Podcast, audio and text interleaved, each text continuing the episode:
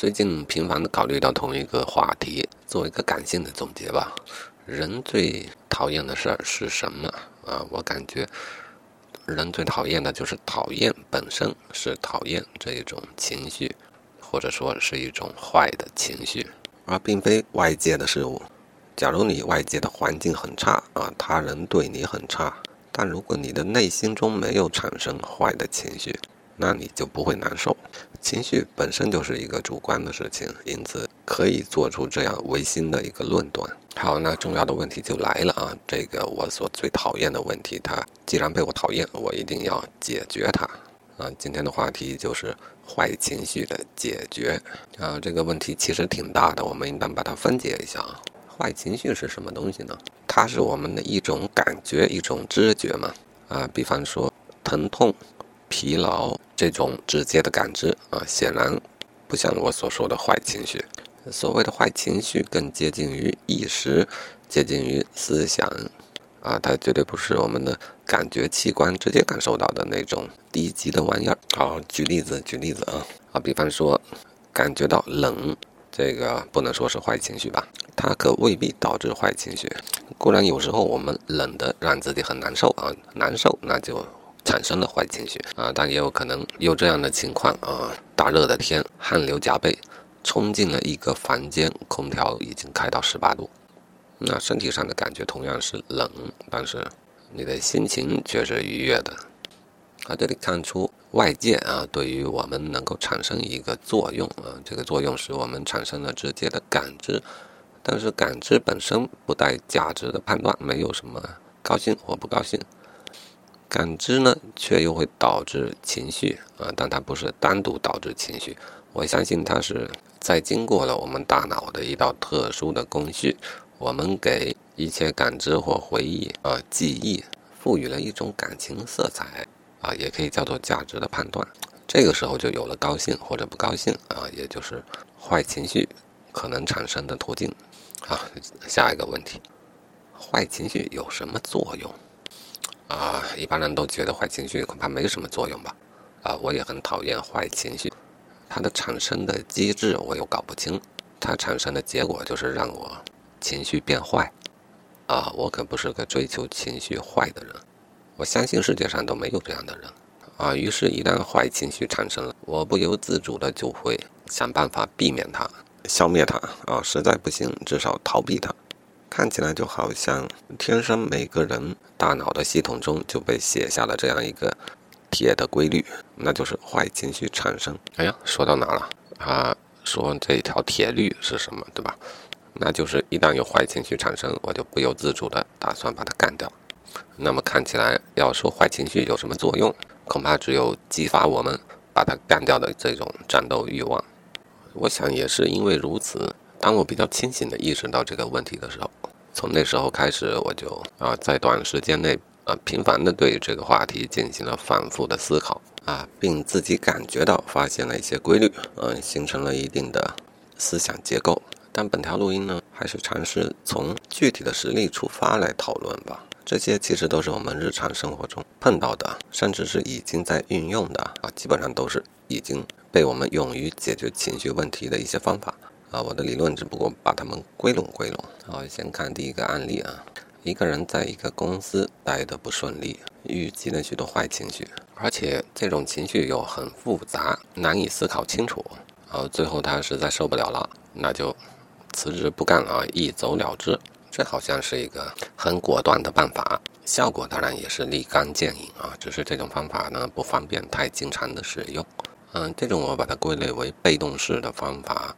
它是通过呃行动去改变自己的外界环境，从而改变原来的坏情绪，或者避免啊，或者说是回避了原来的坏情绪而已。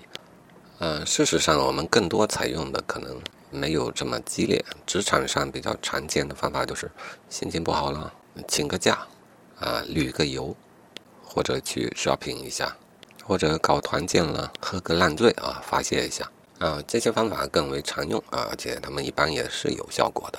他们的共同点都是呃对外界进行改变，哪怕是暂时的改变，让自己脱离那种导致自己痛苦的因素啊，哪怕暂时脱离一下。效果是有的啊，很多人都是靠这种方法坚持活下来的啊。我们也应当经常熟练的运用这些方法，这些是很务实的一个方法啊。当然，显然这方法也是有缺点的啊啊，我们能感觉到它是一个治标而不治本的方法。好，现在来考虑如何治本的方法，那又得回到坏情绪产生的原理。啊，外界的刺激啊，肯定是一个诱发的因素。外界的刺激经由我们的感知进入我们的意识之后呢，就被我们的自由意志给它赋予了一个价值的判断啊。到这个时候，好和坏这种区别才产生。哎，这恐怕就是佛家所说的区别性。哎呀，又忘了说到哪里了啊！我这个录音经常跑来跑去，还好我之前写了一个提纲啊，就是对于近期的思考列出了一个提纲。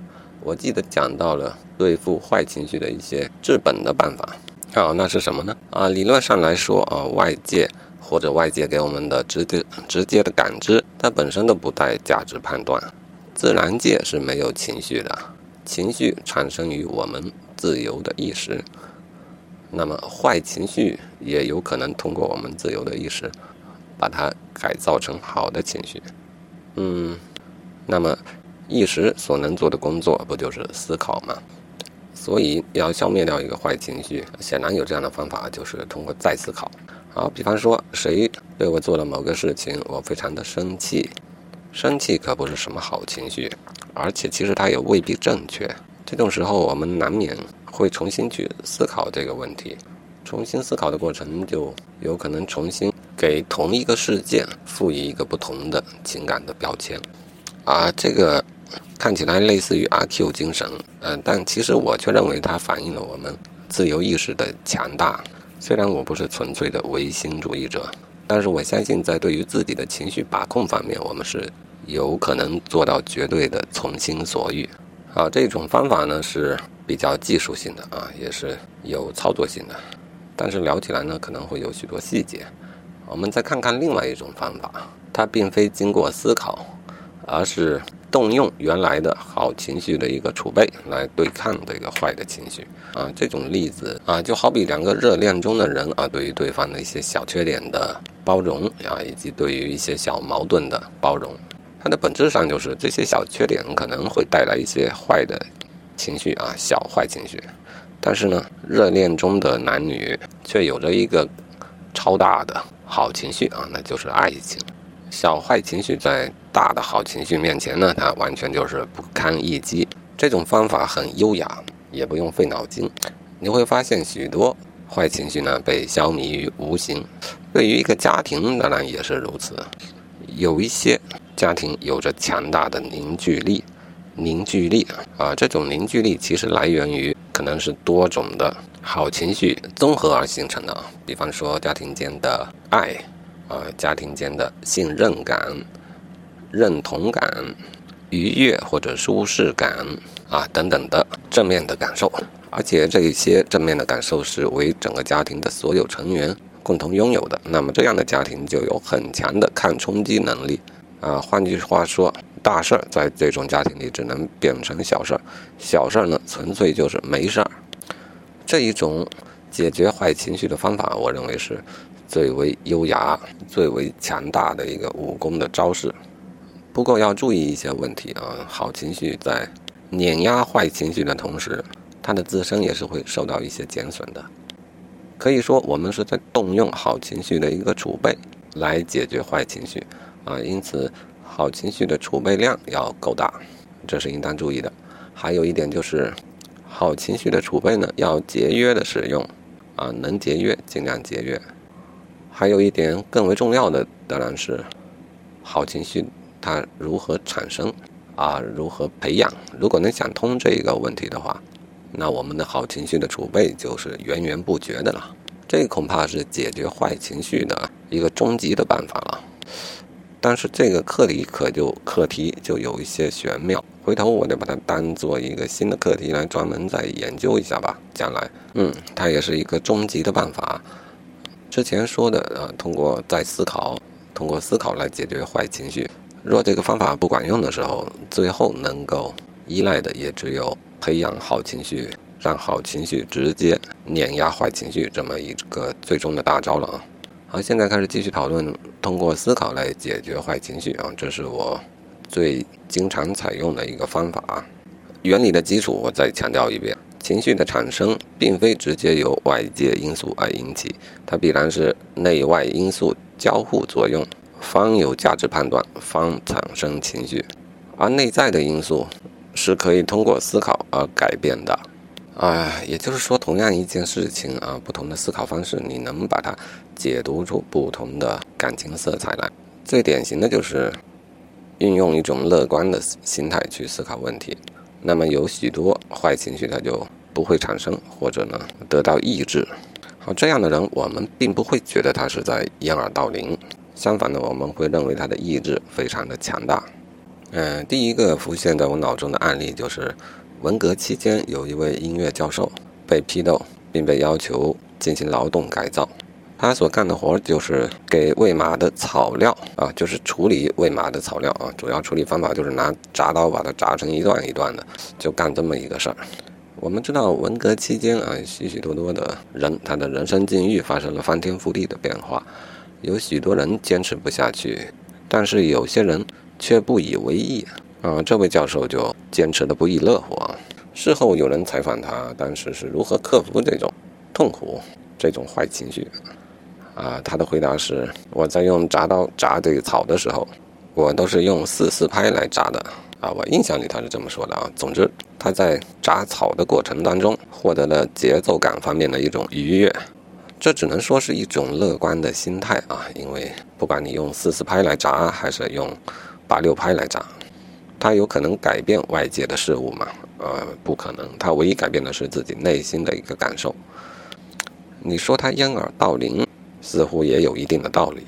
但是在这个案例当中，这位教授给我带来的只有钦佩之情。然后刚才这个案例可能举的还有点不恰当啊，他不太像是通过思考给坏的情绪重新定义其好坏啊，他更像是用一种好情绪去抵消坏情绪。或许他就是用他对于音乐的热爱啊，这样一种好情绪，这种他积累了多年的一个强大的好情绪啊，直接蛮不讲理的就干翻了生活境遇的困苦这样的情形所可能带来的坏情绪啊，对对，例子举错了啊。好，那通过思考把坏情绪硬生生转成好情绪的案例有没有呢？啊，这个显然也是有的啊啊，比方说啊，每年到了夏天，我就开始痛恨夏天，开始怀念冬天。啊，实际上呢，到了冬天，我往往又会开始痛恨冬天啊，怀念夏天。这种时候啊，比方说夏天又到了，天气闷热啊，于是我准备开始生气，开始讨厌它。但有的时候我就会开始回忆，嗯，在冬天的时候，我是如何的怀念夏天。呃，这时候就想起许多夏天的好处，啊，于是乎我对于夏天的讨厌便减少了许多。啊，有的时候我们也可以艺术化的思考一下，四季的轮转是多么的美妙啊！再联想到大自然周而复始、生生不息，啊，又体验到了生命的奇妙和伟大啊！这样感性的思考呢，也可以消解掉我对于夏天的讨厌。啊，你还可以这么想啊，我们远不是最惨的。想象一下刘慈欣的《三体》中的三体人，他们那个生活环境，与之相比，地球上简直就是天堂啊！诸如此类，方法不胜枚举。每个人根据自己性格气质的不同啊，会采用不同的方法啊。哎，思考可以重新定义情绪啊！当然，我们需要它把坏的情绪定义成好的情绪，这才是我们所想要的。嗯，下一个问题就是，你会发现啊。在这个过程中，每个人都会运用不同的思考的方法，呃，我很想把它划分为感性的思考和理性的思考，但事实上这么做呢，我就越来越强烈的意识到，他们二者之间其实并没有一条截然的界限啊，只能说偏向于感性还是偏向于理性，这两种思考的方式呢，都有可能达到我们所要的效果啊，就是把坏情绪硬生生给想好了或者想没了。我个人呢比较推崇啊偏向于理性的一个思考。所谓偏向理性的思考呢，其实就是尽量的遵循已知的自然的规律进行思考啊，也就是我们搞科学的那一套范式。他们当然未必都对，啊，甚至可以说他们绝对是阶段性的。虽然目标指向了真理，但是现实呢，就是我们永远在路上，永远无法达到。啊，算了，这个理论体系呢，其实还是在完善的过程当中。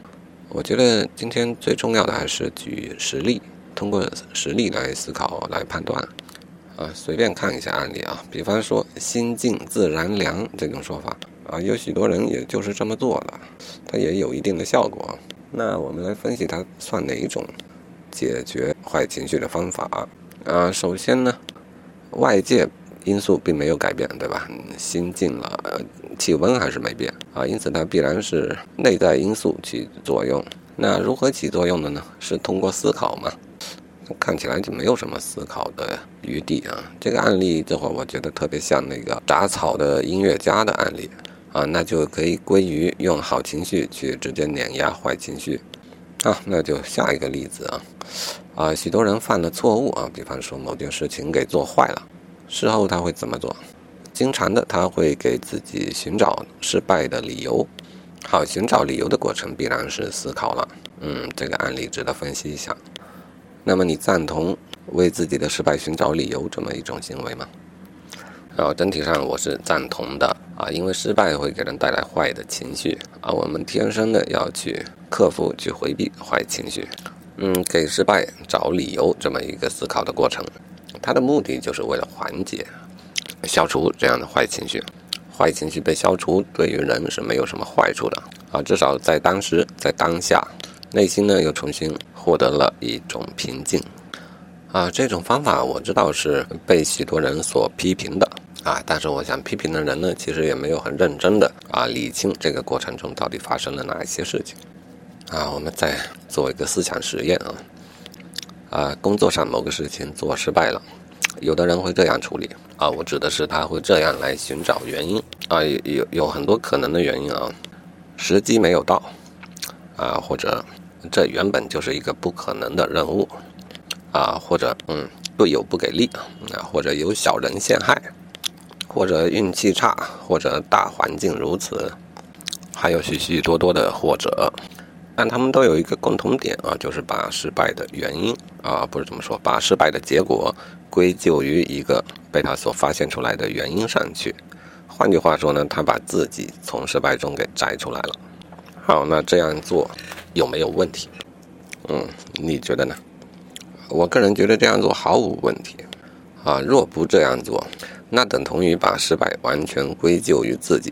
啊，意思就是因为这个事儿是自己做的，所以他就失败了。失败的唯一原因是自己，那么自己就是一个顶尖专业的 loser，生平最拿手的事儿就是失败。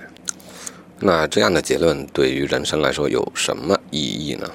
一来他什么好处也没有，二来呢他也未必，他他根本就不是真实的情况，所以我们要做的就是为这个失败寻找一个原因或一系列原因。但这里注意一个边界啊，你究竟是要把失败归咎于某个原因呢，还是真的想找出它的原因？这两个词其实就体现出了感性的思考与理性的思考的一个区别。感性的思考是尽量要趋近于自然规律的，啊，因此他所找到的原因也是更接近于真实的原因。嗯，这种情况如果用更感性的方法去思考啊，比方说归咎于他人，呃，这两种方法在形式上看起来是非常接近的，他似乎也是在寻找原因，但是可能他用的这种思考方法呢，呃，其实并不足够理性，所得的结果呢与。自然的规律偏差甚大啊！比方说，一失败就开始归咎于其他同事啊，不管三七二十一，归咎于其他同事啊。那么这样的做法有意义吗？我认为它还是有意义的啊，至少它对于解决自己当下的情绪问题是有意义的。而且我不是吓唬你，有许多人就是靠这种方法活着的。而且我也不觉得我有能力让他改变主意，我顶多只能弱弱的跟他说一下。呃，如果你寻找的原因它其实并不符合自然的规律，那固然这一次你让自己内心又恢复了平静，下一次再出现同样的问题，你能采取什么正确的行动方案去避免它呢？那显然不能啊！啊，那既然不能避免，那他下一次又会面临同样的问题但是他可以说我还可以继续用这一招，而且这一招他继续可以有效，同事还不是多得很吗？这次归咎于这位，下次归咎于那位，哎，总之是用不完的啊！就算用完了，还可以重复使用嘛。那这样看起来，这招可以用一辈子，在解决坏情绪这一方面，它一直都有效啊。虽然它有可能在工作方面可能导致越来越多的失败啊，但我们现在讨论的是，呃，解决坏情绪的一个手段。嗯，从这个角度来看呢，我就实在想不出理由能够铁定的否定他这一种做法的可行性。内心中，我当然认为啊，如果一定要寻找一个理由，寻找真正的理由、正确的理由，那才是上上策啊！因为它除了解决情绪上的问题，同时呢，也解决了实质的问题啊！因为你的思考方式是遵循自然规律的，那么这种思考就有助于你将来做出更为正确的顺应自然规律的选择。而你顺应了自然，你发现自然也就顺应了你。啊，我认为这是理性思考的一个优点啊，因为它顺应自然，那么你之后的实践呢，就会与自然产生正向的互动，让整个情形越来越往好的方向来发展。相反的，如果你通过感性的思考，如果你每次都得到好结果，那我也没得话说，它至少让你的心情变好了，不是吗？但是他忽视了与外界的一个呃自然的互动啊，因此不要指望这样的思考有助于你将来可以采取更正确的步骤，也不会有助于事态往对你有利的方向发展。这种方法呢，就比较典型的算作自欺欺人啊！我不由想起那一部著名的电影啊，《美丽人生》。这部电影中，小孩并非自欺欺人啊，而是他的父亲扮演这个角色。在集中营的整个期间啊，为他营造了一个美好的世界，营造了一种美好的错觉。这种错觉呢，保护这个小孩度过了那段黑暗的时光而不受伤害。其实有时候想一想，人生也是有限的，自欺欺人可能保护不了你到永久，但是它有可能保护你这有限的一生，让自己生活在一个虚幻的梦境里。嗯，虚幻但很愉悦，啊，我现在都迷糊了啊！究竟这样做有坏处吗？嗯，单从这一点来看，还真不好说它有没有坏处啊。但是我对于感性思考的另一个重要的缺点呢，也做了思考啊。这个可能是更为致命的一个缺点啊。一个人如果自欺欺人啊，给自己重新营造一个并不真实的世界，那么如果他营造了一个美好的世界，这个事儿如之前所讨论，我很难。判定它正确与否，这样的行为正确与否，但是感性的思考未必都是给自己营造出好的世界，啊，它同样可能给自己营造出一个更为负面的世界，啊，也有可能他时而给自己做美梦，时而呢又给自己做噩梦，他让一个人的人生呢一直跌宕起伏，让自己的情绪一直处于极端正面和极端负面这样的。冰火两重天，他的人生就会非常的不稳定啊！我直观上最为有感触的例子，当然就是诗人孩子的一生。当他心情好的时候，他说：“从明天开始，关心粮食和蔬菜。”啊，从这一段你能感啊，从这首诗你能感受到，他把未来的生活，不管好还是不好的，在自己的脑中已经描绘成一个。无限美好的世界啊，他让自己得到了极大的愉悦。但是写完这首诗半年之后呢，他却又在山海关卧轨自杀了。啊，我无法想象啊，他在那个时候自己心中又给自己营造了一个多么可怕的世界，可怕到足以推动他离开这个世界。嗯，我这会儿又想起一部电影啊，《穆赫兰道》。描写的也是现实与虚构的现实之间的一个反差。女主角给自己虚构出了一个美好的现实啊，在电影中我们也体验到了她这个现实，我们看到了一个很美好的世界啊。当然，这个电影是非常冷峻的。女主的虚幻的现实恐怕是一个梦境，但是梦有醒的时候，而醒来的她呢，直接就落入了悲惨的现实当中了。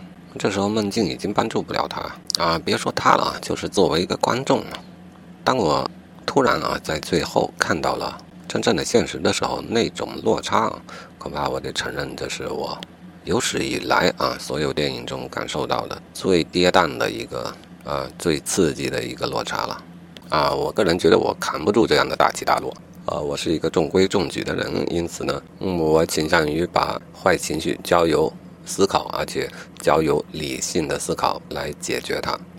好，这就是今天啊对于这个问题所做的一些总结和一些也产生了一点新的思考。呃，近期呢类似的问题啊，我讨论过好多次，一、二、三、四、五、六、七啊，总共有七条录音。在最近的五个月啊，我考虑到他们。最早的一月份，我思考理智是否能够解决情绪的问题。四月三十号啊，我产生了一种思路，就是要用理性来接管坏的情绪。其后几天吧，五月四号，我对于这一个想法进行了一些完善啊。思路整体还是一以贯之的。目前我认为最为现实啊，也是我最适合的方式呢，还是理性思考来解决坏的情绪啊。虽然今天也产生了一个新的思路，就是如何培养好的啊，就是培养好情绪的这个方法，但这个方法还有待于将来继续开发啊。这整个思考的过程呢，我对于啊整个情绪啊思考啊它的。理论的模型虽然一再的调整啊，但是看起来结论并没有太大的变化。